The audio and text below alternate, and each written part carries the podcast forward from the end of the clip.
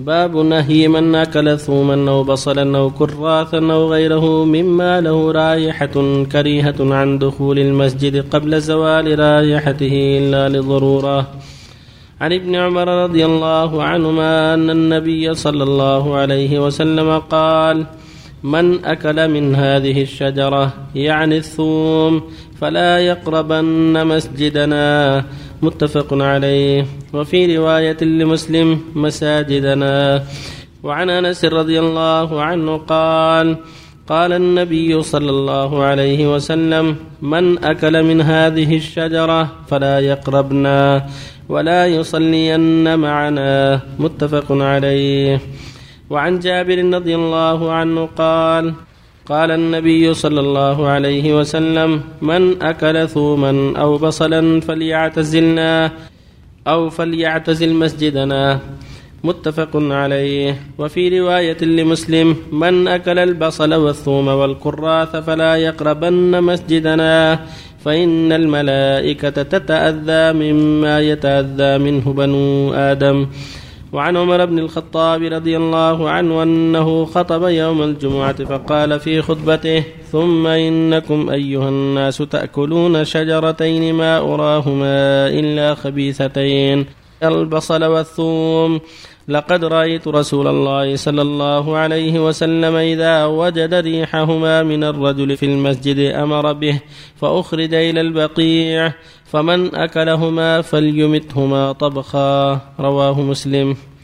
وبالله التوفيق صلى الله. الحمد لله وصلى الله وسلم على رسول الله وعلى آله وأصحابه ومن اهتدى بهداه. أما بعد هذه الأحاديث تتعلق بما يتعاطاه الإنسان مما يكره ريحه ويؤذي ريحه للناس وأن الواجب عليه ألا يؤذي به الناس في مصلاهم فإذا أكل الثوم أو البصل أو الكراث أو كان به ما يتأذى به الناس من الرائحة كريهة فإنه لا يصلي مع الناس.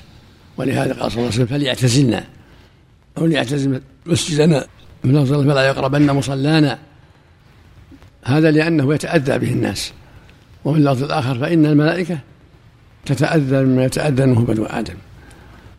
يعني معناه لا يدخل المسجد حتى ولو كان ما فيه مصلون. لأن هذا يتأذى به الملائكة.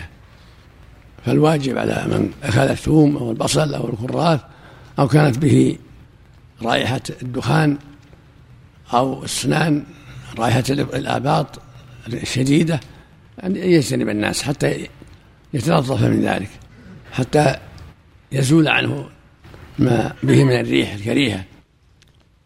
وفي حديث عمر أن الرسول أمر كان يأمر بإخراجه من المسجد وجدوا منه الريح أمر بإخراجه. وهذا يدل على أن الأمر عظيم وأن الواجب على المسلم أن يتباعد عن ما يؤذي إخوانه. قول عمر أنها خبيثتان يعني من جهة الرائحة. خبيثتان من جهة الرائحة. مثل ما قال صلى الله عليه وسلم كسب الحجام خبيث. يعني من جهة سوء الكسب. فهي خبيثة من جهة الرائحة.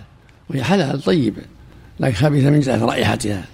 فإذا أميتت طبخا إذا طبخت وزالت الريحة رجع إلى لزعت إلى طيبها خبثها من جهة الرائحة فإذا طبخها الإنسان حتى ذهب الريح فلا حرج في ذلك ولا بأس وفق الله جميعا. عليك عن المطبوخ أهون أحسن الله إليك. لا لا بأس المطبوخ لا بأس به لأنه تزول الرائحة ما يبقى رائحة.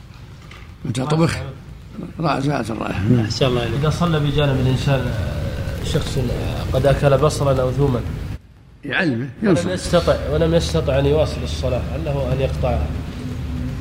ينتقل إلى محل آخر.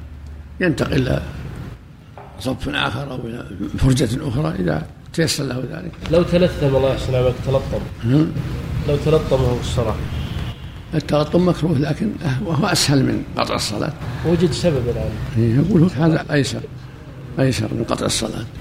أحسن الله إليك يا شيخ. بعض المصلين مناطق صناعية وكذا يدخلون بملابسهم حقت العمل عليها زيت و... ينبغي ينبغي ان يخصون للصلاه شيء. يعني ينصحون يخصون للصلاه شيء. الثياب النظيفة لا يتأذى بها الناس.